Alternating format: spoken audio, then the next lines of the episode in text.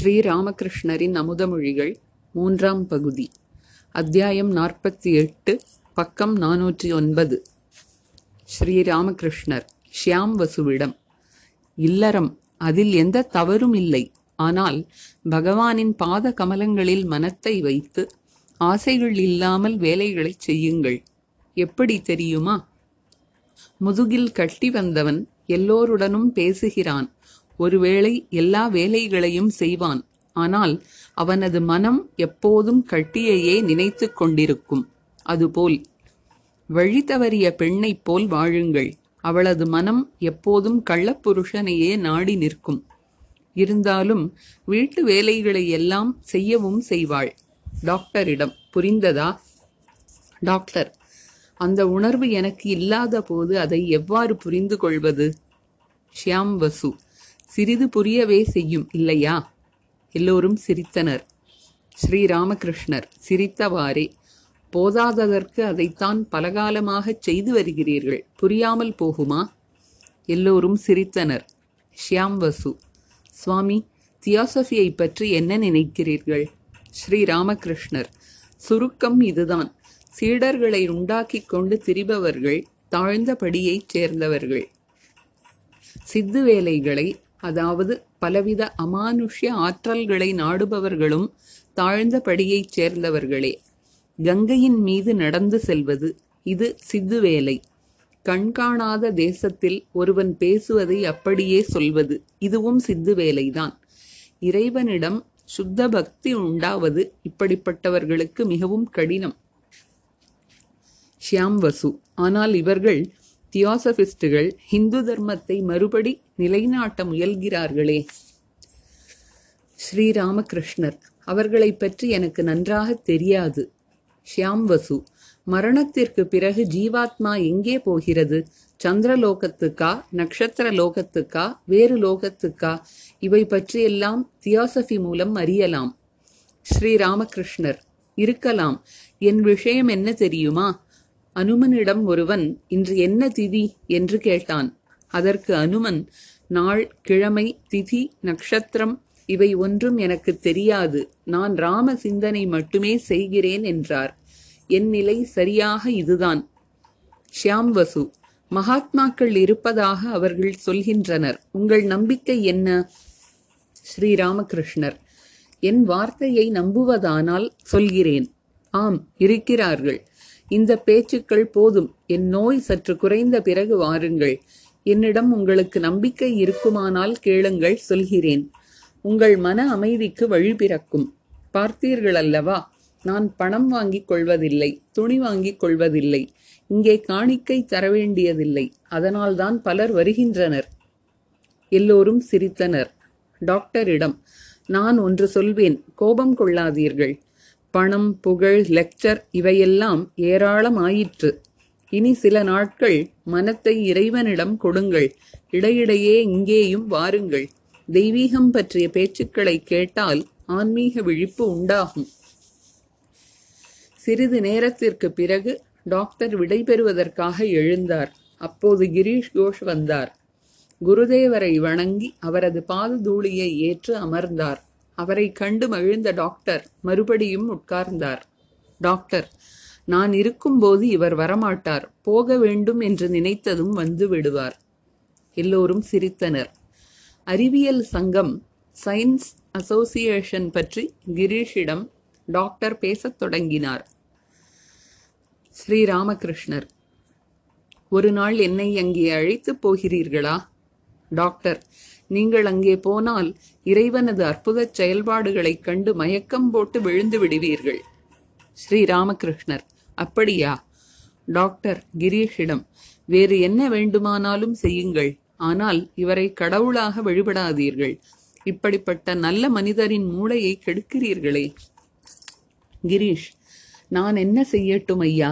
யார் என்னை சம்சாரக் கடலில் இருந்து கரையேற்றினாரோ, தீராத சந்தேகக் கடலில் இருந்து கரையேற்றினாரோ, அவரை வேறு என்ன செய்வது? சொல்லுங்கள். அவரது மலம் கூட எனக்கு மலமாக தோன்றவில்லை. டாக்டர்: மலத்தை பற்றி நான் கவலைப்படவில்லை, எனக்கும் அருவருப்பு ஒன்றும் இல்லை. ஒரு கடைக்காரனின் குழந்தை என் ஆஸ்பத்திரியில் வெளிக்கு போய்விட்டது. எல்லோரும் துணியால் மூக்கை பொத்திக் கொண்டனர். நான் அதன் அருகில் அரை மணி நேரம் உட்கார்ந்திருந்தேன். மூக்கை பொத்தவில்லை. தோட்டி தலையில் தொட்டியுடன் போகும்போது கூட நான் மூக்கை பொத்திக் கொள்வதில்லை. அவன் எதுவோ நானும் அதுவே என்பது எனக்கு தெரியும். நான் ஏன் அவனை வெறுக்க வேண்டும்? இவரது பாததூளியை ஏற்க முடியாதா என்ன? இதோ பாருங்கள், ஏற்றுக்கொள்கிறேன். குருதேவரின் பாததூளியை ஏற்கிறார். கிரீஷ், தேவதைகள் இந்த நேரத்தை வாழ்த்துகின்றனர். டாக்டர், பாததூளியை ஏற்பதில் என்ன ஆச்சரியம்? எல்லோரின் பாததூளியையும் என்னால் ஏற்க முடியும். நீ கொடு, நீ கொடு. எல்லோருடைய பாததூளியையும் ஏற்கிறார். நரேந்திரர் டாக்டரிடம், நாங்கள் இவரை, குருதேவரை, இறைவனை போன்றவர் என்று எண்ணுகிறோம். எப்படி தெரியுமா? தாவர படைப்புக்கும் மிருகப் படைப்புக்கும் இடையில் ஒரு நிலை உள்ளது. அந்த நிலையில் உள்ள படைப்பு தாவரமா மிருகமா என்று நிர்ணயிப்பது மிகவும் கடினம். அதுபோல் மனித உலகத்திற்கும் தெய்வ உலகத்திற்கும் இடையில் ஒரு நிலை இருக்கிறது. அங்கே ஒருவர் மனிதனா இறைவனா என்று கூறுவது கடினம். டாக்டர், இல்லையப்பனே, இறை விஷயத்தில் ஓமை செல்லாது. நரேந்திரர், இவர் இறைவன் என்று சொல்லவில்லை, இறைவனை போன்ற மனிதர் என்கிறேன். டாக்டர், அத்தகைய சொந்த உணர்ச்சிகளை எல்லாம் அடக்கி வைத்து கொள்ள வேண்டும். வெளிக்காட்டுவது நல்லதல்ல. என் உணர்ச்சியை யாரும் அறிந்ததில்லை. என் நெருங்கிய நண்பர்கள் கூட என்னை முரண்ட முரடன் கல் நெஞ்சன் என்று நினைக்கின்றனர். நீங்கள் கூட என்னை செருப்பால் அடித்து வெளியேற்றக்கூடும்.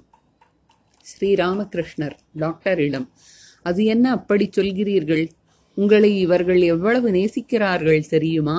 மணமகன் வருவான் என்று தன்னை அலங்கரித்து கொண்டு காத்து நிற்கின்ற மணமகளைப் போல் இவர்கள் உங்களுக்காக காத்திருக்கிறார்கள். கிரீஷ், நாங்கள் எல்லோரும் உங்களிடம் மிக அதிக மதிப்பு வைத்திருக்கிறோம். டாக்டர், என் மகனும் மனைவியும் கூட என்னை கல் நெஞ்சன் என்றுதான் எண்ணுகின்றனர். நான் செய்த குற்றமெல்லாம் என் உணர்ச்சியை வெளிக்காட்டாததுதான். கிரீஷ், அப்படியானால் ஐயா, உங்கள் மனக்கதவை திறப்பது நல்லது. நண்பர்கள் மேல் கருணை கூர்ந்தாவது இவர்கள் என்னை அறிந்து கொள்ள முடியவில்லையே என்ற எண்ணத்திலாவது இதை செய்யக்கூடாதா? டாக்டர், நான் என்ன சொல்வேன்? உங்களை விட அதிகமாக என் உணர்ச்சிகள் எழுகின்றன. நரேந்திரரிடம், நான் தனிமையில் கண்ணீர் வடிக்கிறேன். குருதேவரிடம், அது சரி, பரவச நிலை ஏற்பட்டால் மற்றவர்களின் மீது கால் வைக்கிறீர்களே, அது நல்லதல்ல. ஸ்ரீராமகிருஷ்ணர், மற்றவர்களின் மீது கால் வைக்கிறேனா இல்லையா என்று அப்போது நான் அறிகிறேனா என்ன? டாக்டர், அது நல்லதல்ல என்றாவது உங்களுக்கு தோன்றுகிறதா? ஸ்ரீராமகிருஷ்ணர், என் பரவச நிலையில் எனக்கு என்ன ஏற்படுகிறது என்பதை உங்களுக்கு எப்படி எடுத்துச் சொல்வேன்? அந்த நிலையிலிருந்து கீழே வந்ததும் இதனால்தான் நோய் வந்ததோ என்று கூட தோன்றும். தெய்வ சிந்தனை என்னை பித்தனாக்குகிறது. அந்த பித்து நிலையில் இப்படியெல்லாம் நடக்கிறது. நான் என்ன செய்வேன்? டாக்டர், இவர் ஒப்புக்கொள்கிறார். தாம் செய்த செயலுக்கு வருத்தம் தெரிவிக்கிறார். இவ்வாறு செய்வது பாவம் என்ற எண்ணம் இவருக்கு இருக்கிறது. ஸ்ரீராமகிருஷ்ணர் நரேந்திரரிடம், நீ பெரிய அறிவாளியாயிற்றே, நீ சொல்லேன். இவருக்கு, டாக்டருக்கு விஷயத்தை புரிய வையேன். கிரீஷ் டாக்டரிடம், ஐயா, நீங்கள் தவறாக புரிந்திருக்கிறீர்கள். இவர் அதற்காக வருந்தவில்லை. இவரது தேகம் தூய்மையானது, பாவமே தீண்டாதது. இவர் மக்களின் நன்மைக்காக அவர்களை தொடுகிறார். பிறருடைய பாவங்களை ஏற்றுக்கொண்டதன் காரணமாகத்தான் தமக்கு இந்த நோய் வந்ததோ என்று சில வேளைகளில் நினைக்கிறார். உங்களுக்கு சூல நோய் வந்தபோது ஏன் இரவு கண்விழித்து இவ்வளவு படித்தோம் என்ற மன வருத்தம் ஏற்படவில்லையா? அதற்காக இரவு கண்விழித்து படிப்பது நியாயமற்ற காரியமாகுமா? இவருக்கும் தன் நோய்க்காக வருத்தமும் கஷ்டமும் ஏற்படலாம். அதற்காக மக்களின் நன்மைக்காக அவர்களை தொடுவதை நியாயமற்ற செயலாக இவர் கருதவில்லை. டாக்டர் தயக்கத்துடன் கிரீஷிடம், உங்களிடம் தோற்றுவிட்டேன், உங்கள் பாததூளியை தாருங்கள். கிரீஷின் பாததூளியை ஏற்கிறார். நரேந்திரரிடம், எது எப்படியானாலும் இவருடைய புத்தி கூர்மையை ஒப்புக்கொள்ளத்தான் வேண்டும். நரேந்திரர் டாக்டரிடம், மற்றொரு விஷயம் பாருங்கள். நீங்கள் அறிவியலில் புதிய ஒன்றை கண்டுபிடிப்பதற்காக உடம்பின் சௌகரியம் நோய் எதையும் கருதாமல் வாழ்க்கையையே அர்ப்பணிக்கக்கூடும். இறைவனை அறிவது எல்லா அறிவியலுக்கும் சிகரமல்லவா? அதற்காக இவர் உடல் நலத்தையும் பொருட்படுத்தாமல் இருப்பதில் என்ன ஆச்சரியம்? டாக்டர், ஏசு, சைத்தன்யர், புத்தர், முகமது என்று எத்தனையோ ஆச்சாரியர்கள் வந்துவிட்டனர். கடைசியில் அகங்காரிகளாகி விட்டிருந்தனர். நான் சொல்வதுதான் சரி என்று சொன்னார்கள். கிரீஷ் டாக்டரிடம், ஐயா, அந்த குற்றம் உங்களிடமும் இருக்கிறது. அவர்களிடம் அகங்காரம் இருந்தது என்ற குற்றத்தை நீங்கள் எடுத்து காட்டுவதால் அதே குற்றம் உங்களிடமும் இருக்கிறது. டாக்டர் மௌனமானார். நரேந்திரர், தெய்வ பூஜைக்கு ஏறக்குறைய சமமான அளவில் இவரை நாங்கள் வணங்குகிறோம். இதை கேட்டபோது குருதேவர் குழந்தையைப் போல் குதூகலம் பொங்கச் சிரித்தார். அத்தியாயம் நாற்பத்தி ஒன்பது. ஷியாம்புகூரில் பக்தர்களுடன். வியாழன், அக்டோபர் இருபத்தி ஒன்பது ஆயிரத்தி எண்ணூற்றி எண்பத்தி ஐந்து காலை சுமார் பத்து மணி. குருதேவருக்கு சிகிச்சை செய்து வந்த டாக்டரின் வீடு ஷாகாரி டோலா என்ற இடத்தில் இருந்தது. அவருடன் மா பேசிக் கொண்டிருந்தார். குருதேவரின் உடல்நிலை பற்றி தெரிவிக்க அவரது வீட்டிற்கு மா தினமும் சென்று வந்தார். டாக்டர், இதோ பார். டாக்டர் பிஹாரி பாதுரி திரும்ப திரும்ப இதையே கூறுகிறார். கவிஞர் கோதே தன் ஆவி உடலை விட்டு வெளியே வந்ததை கண்டாராம். அதிசயம்தான். மா, குருதேவர் கூறுவது போல் இப்படிப்பட்ட பேச்சுக்களினால் நமக்கு என்ன பயன்? நாம் உலகில் பிறந்துள்ளோம். இறைவனது பாத கமலத்தில் பக்தி பெற பாடுபட வேண்டும். அவர் அடிக்கடி கூறுவார், ஒருவன் மாம்பழம் தின்பதற்காக தோப்பிற்கு போனான். போனவன் ஒரு பேப்பரையும் பென்சிலையும் எடுத்துக்கொண்டு எத்தனை மரங்கள், எத்தனை கிளைகள், எத்தனை இலைகள் என்று குறிப்பெடுக்க தொடங்கினான். அப்போது தோட்டக்காரன் ஒருவன் வந்து அவனிடம், நீ என்ன செய்து கொண்டிருக்கிறாய், இங்கு எதற்காக வந்தாய் என்று கேட்டான். அதற்கு அவன், நான் வந்தது மாம்பழம் தின்பதற்காக. ஆனால் இப்போது இங்கு எத்தனை மரங்கள், எத்தனை கிளைகள், எத்தனை இலைகள் என்று எண்ணிக்கொண்டிருக்கிறேன் என்றான். இதை கேட்ட தோட்டக்காரன், பழம் தின்ன வந்தால் தின்றுவிட்டு போ. எத்தனை மரங்கள், கிளைகள், இலைகள் என்பதை கணக்கெடுப்பதால் உனக்கு என்ன லாபம் என்றான். டாக்டர், பரமஹம்சர் சாரத்தை மட்டும் எடுத்துக்கொள்வதாக தெரிகிறது. பிறகு டாக்டர் தமது ஹோமியோபதி ஆஸ்பத்திரி பற்றிய பல விஷயங்களை கூறினார். தினமும் எத்தனை நோயாளிகள் வருகின்றனர் என்ற பட்டியலை மாவிற்கு காட்டினார். மேலும் ஆரம்பத்தில் டாக்டர் டாக்டர் சால்ஜார் போன்ற பலரும் எப்படியெல்லாம் தமக்கு ஆதரவு காட்டாமல் நம்பிக்கை இழக்கச் செய்தனர் என்பதையும், தமக்கு எதிராக இதை பற்றி செய்தித்தாள்களில் அவர்கள் எழுதியது பற்றியும் கூறினார்.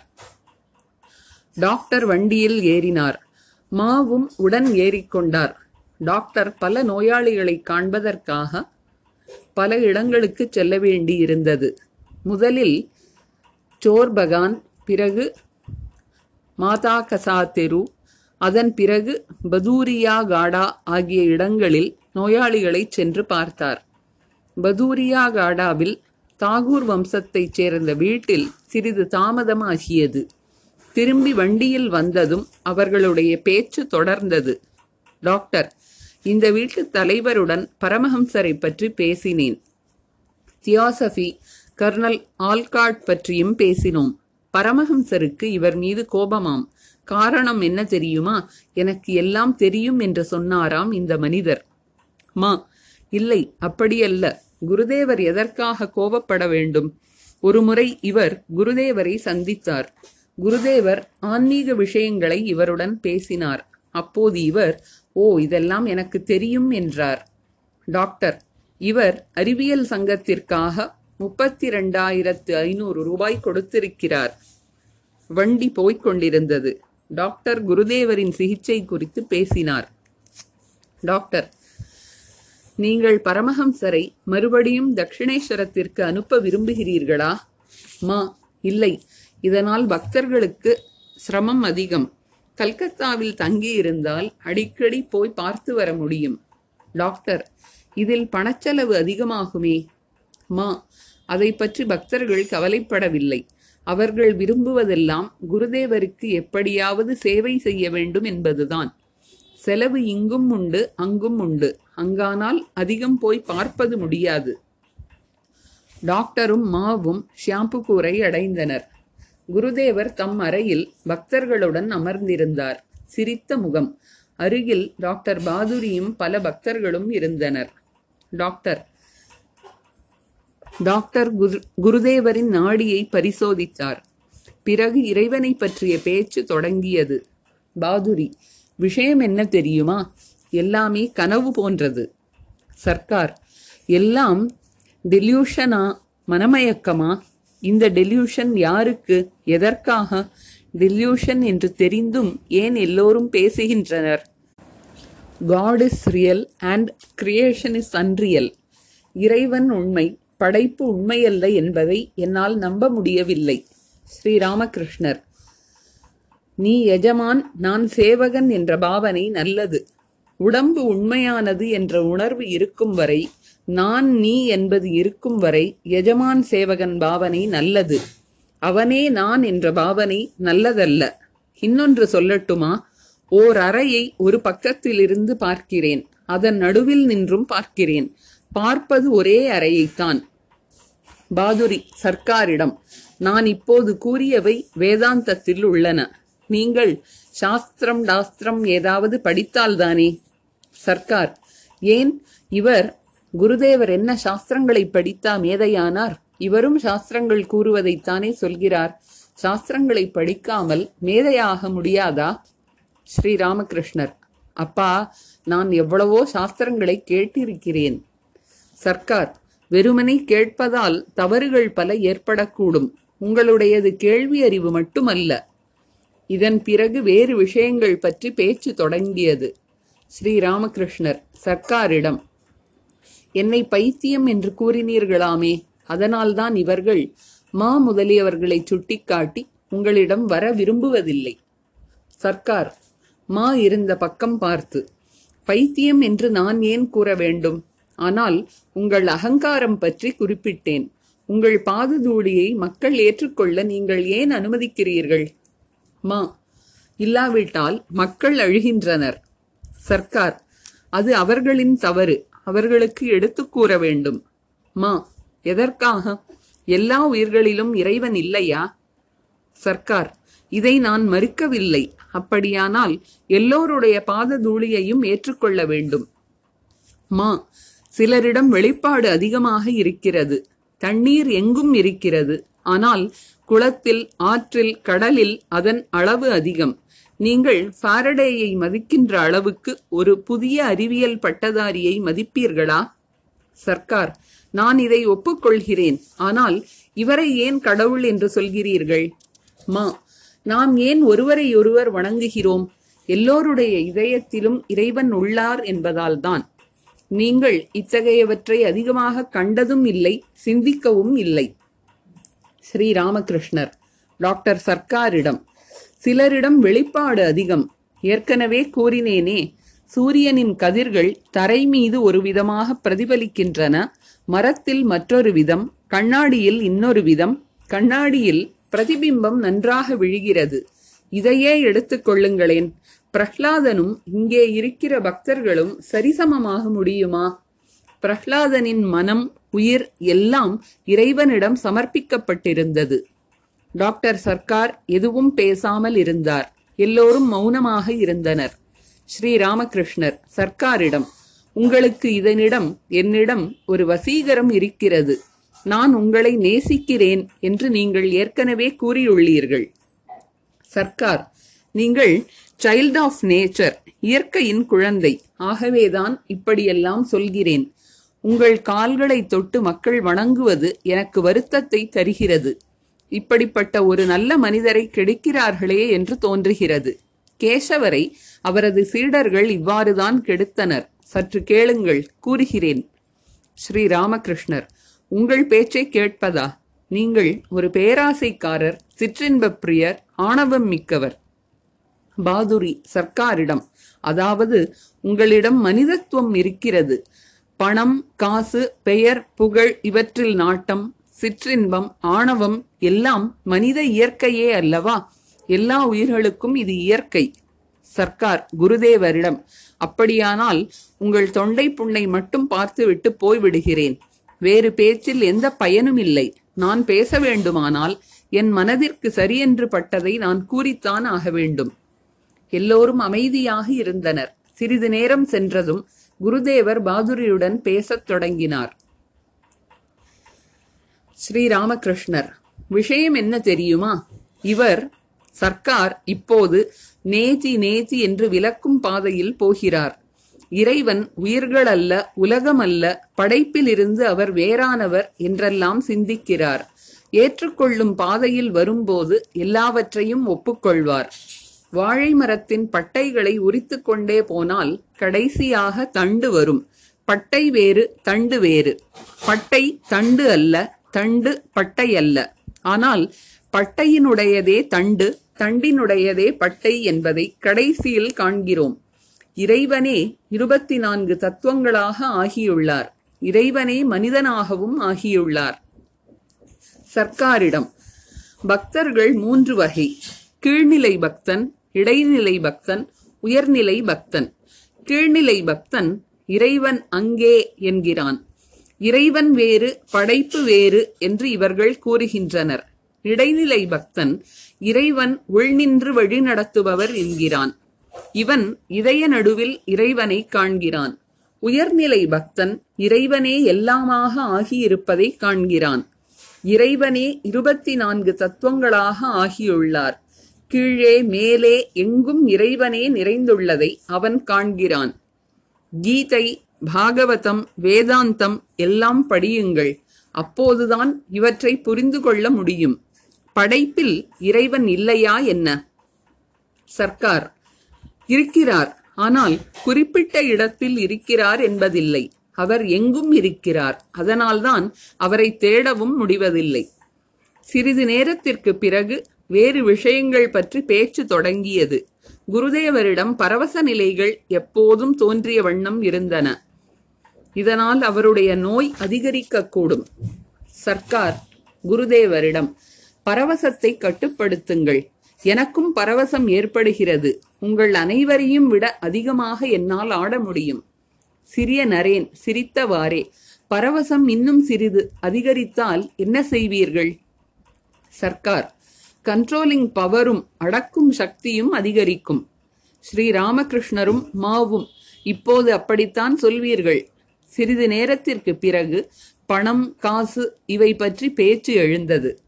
ஸ்ரீராமகிருஷ்ணர் சர்க்காரிடம்: எனக்கு பணத்தில் நாட்டம் இல்லை. அது உங்களுக்கு தெரிந்ததுதானே. இதில் எந்த பாசாங்கும் இல்லை. சர்க்கார்: எனக்கே பணத்தில் நாட்டம் இல்லை. இதில் உங்களை பற்றி சொல்ல வேண்டுமா? என் பணப்பெட்டி திறந்தே கிடக்கும். ஸ்ரீராமகிருஷ்ணர்: யதுமல்லிக்கும் இப்படி வேறான மனநிலை உடையவர்தான். சாப்பிட உட்காருவார், மனம் எங்கோ இருக்கும்.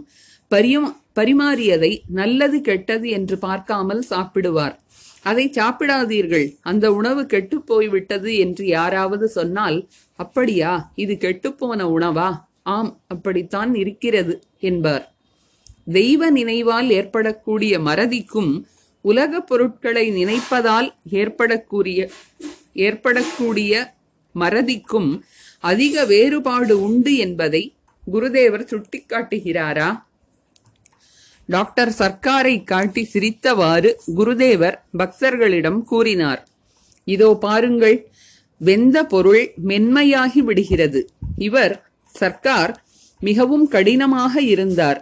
இப்போது உள்ளுக்குள்ளே சிறிது மென்மையாகிக் கொண்டிருக்கிறார்.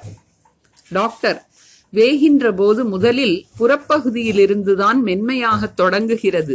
ஆனால் என்னை பொறுத்தவரை அது இந்த பிறவியில் நிகழும் என்று தோன்றவில்லை. எல்லோரும் சிரித்தனர். டாக்டர் விடைபெற்று செல்லும் முன் குருதேவரிடம் கேட்டார்: மக்கள் உங்கள் பாததூளியை ஏற்கின்றனர். இதை உங்களால் தடுக்க முடியாதா? ஸ்ரீராமகிருஷ்ணர்: அகண்ட சச்சிதானந்தத்தை எல்லோராலும் உணர முடியுமா என்ன? டாக்டர்: அதற்காக எது சரியோ அதை சொல்லிக் கொடுக்க கூடாதா? ஸ்ரீராமகிருஷ்ணர்: ருச்சி வேறுபாடும் தகுதி வேறுபாடும். டாக்டர்: அது என்ன? ஸ்ரீராமகிருஷ்ணர்: ருச்சி வேறுபாடு என்றால் என்ன தெரியுமா? சிலருக்கு மீன் குழம்பு, சிலருக்கு வறுத்த மீன், இன்னும் சிலருக்கு மீன் துவையல், சட்டினி. வேறு சிலருக்கு மீன் புலவு இப்படி சாப்பிடுகின்றனர். இனி தகுதி வேறுபாடு. முதலில் வாழை மரத்தில் குறிவை, பிறகு எரியும் திரியில் குறிவை, அதன் பிறகே பறந்து செல்கின்ற பறவை மீது குறிவைத்து அம்பெய்த வேண்டும். மாலை ஆயிற்று. குருதேவர் இறை எண்ணத்தில் மூழ்கினார். இத்தனை கொடிய நோய், ஆனால் அந்த நோய் ஏதோ மூலையில் விழுந்து கிடப்பது போல் தோன்றியது. அந்தரங்க பக்தர்கள் சிலர் அருகில் உட்கார்ந்து அவரது திருமுகத்தையே பார்த்தவாறு இருந்தனர். குருதேவர் நீண்ட நேரம் அந்த நிலையில் இருந்தார். புற உணர்வு வந்தது. அருகில் இருந்த மாவிடம் குருதேவர் தனிமையில் கூறினார், இதோ பார். மனம் அகண்டத்தில் ஒடுங்கி இருந்தது. அதன் பிறகு பலவற்றை கண்டேன். டாக்டரை பார்த்தேன். அவர் லட்சியத்தை அடைவார், ஆனால் சில நாட்களுக்கு பிறகே. இனி அதிகமாக அவருக்கு எதுவும் சொல்ல வேண்டிய அவசியம் இல்லை. இன்னொருவனையும் கண்டேன். இவனையும் சேர்த்துக்கொள் என்று மனத்தில் தோன்றியது. அவனை பற்றி பிறகு உனக்கு சொல்கிறேன். ஷியாம் வசு, டாக்டர் தோக்டி, இன்னும் சிலர் வந்தார்கள். அவர்களுடன் குருதேவர் பேசலானார். ஷியாம் வசு: ஆஹா, அன்று நீங்கள் சொன்னது அருமையாக இருந்தது. ஸ்ரீராமகிருஷ்ணர் சிரித்தவாறே: என்ன சொன்னேன் அப்பா? ஷியாம்: ஞான அஜானங்களை கடந்து சென்றால் மிஞ்சி இருப்பது என்ன என்பது பற்றி கூறினீர்கள். ஸ்ரீராமகிருஷ்ணர் சிரித்தவாறே: விஞ்ஞானம். பன்மையறிவு என்பது அஜ்ஞானம். எல்லா உயிர்களிலும் இறைவன் உள்ளார், இது ஞானம். விசேஷமாக அறிவது விஞ்ஞானம். இறைவனுடன் பேசுவது, அவரை நெருங்கியவராக உணர்வது விஞ்ஞானம். விறகில் நெருப்பு இருக்கிறது, எரியும் தன்மை இருக்கிறது என்று அறிவது ஞானம்.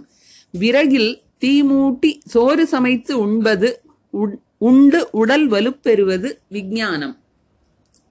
ஷியாம் வசு சிரித்தவாறே: முல்லை பற்றியும் கூறினீர்கள். ஸ்ரீராமகிருஷ்ணர் சிரித்தவாறு: ஆம், காலில் முள் ஒன்று தைத்தால் மற்றொரு முள்ளை கொண்டு வர வேண்டும்.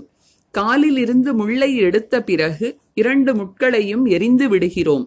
அதுபோல் அஞ்ஞான முள்ளை எடுப்பதற்கு ஞான முள்ளை தேட வேண்டி இருக்கிறது. அஞ்ஞானம் அழிந்ததும் ஞானம் அஞ்ஞானம் இரண்டையும் எரிந்து விட வேண்டும். அப்போது விஞ்ஞானம் கிடைக்கிறது.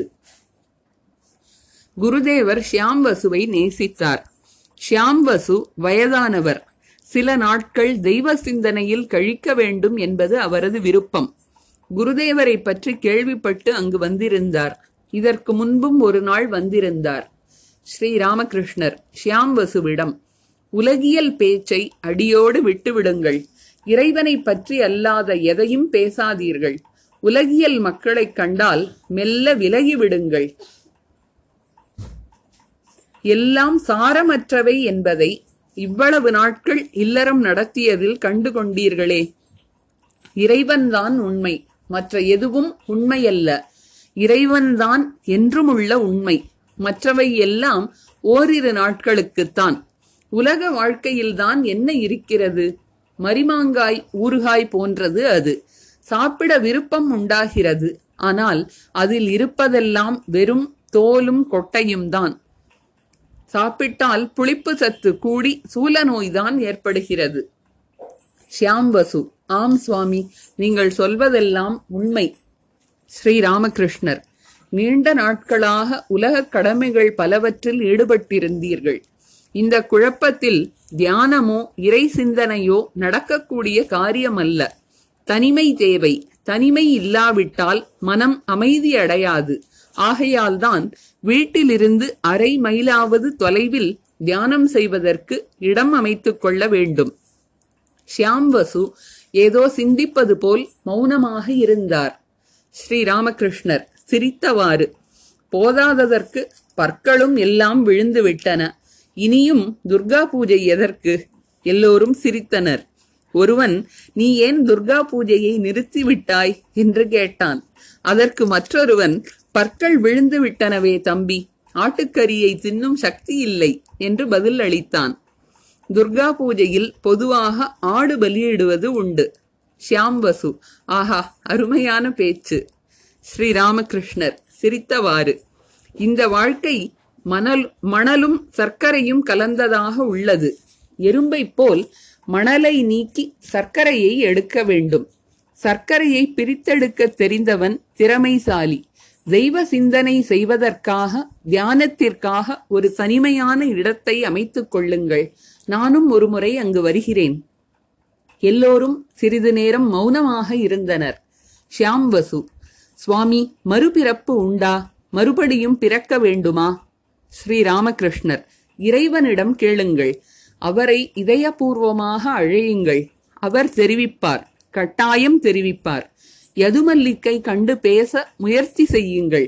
தமக்கு எத்தனை வீடுகள், எவ்வளவு பணம், பத்திரங்கள் உள்ளன என்பதை அவரே சொல்லித் தருவார். முதலில் விவரங்களை அறிய முயல்வது சரியல்ல.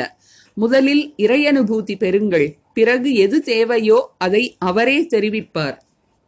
ஷியாம் வசு, சுவாமி, மனிதன் எவ்வளவு அநியாயங்கள் செய்கிறான், பாவங்கள் செய்கிறான். அத்தகையவன் இறையனுபூதி பெற முடியுமா?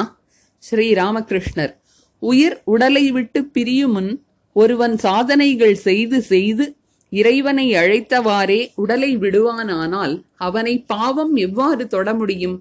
குளிப்பாட்டியவுடன் மண்ணையும் சேற்றையும் உடலில் வாரி அடிப்பது யானையின் இயல்பு. ஆனால் குளிப்பாட்டிய உடனேயே பாகன் அதை கொட்டிலில் கட்டிவிட்டால் அதனால் மண்ணையும் சேற்றையும் வாரி அடிக்க முடியாது. குருதேவருக்கு கொடிய நோய். ஆனாலும் கருணை கடலான அவர் மக்கள் படும் துன்பத்திற்காக மனம் இறங்கி இரவு பகலாக அவர்களின் நன்மையை குறித்தே சிந்தனை செய்து வந்தது கண்ட பக்தர்கள் திகைத்து போயினர். இறைவனை அழைத்தபடியே உயிர் நீங்குமானால் பாவம் தொடாது என்று கூறி ஷியாம் வசுவிற்கு அவர் தைரியம் அளித்தார், அபயம் அளித்தார்.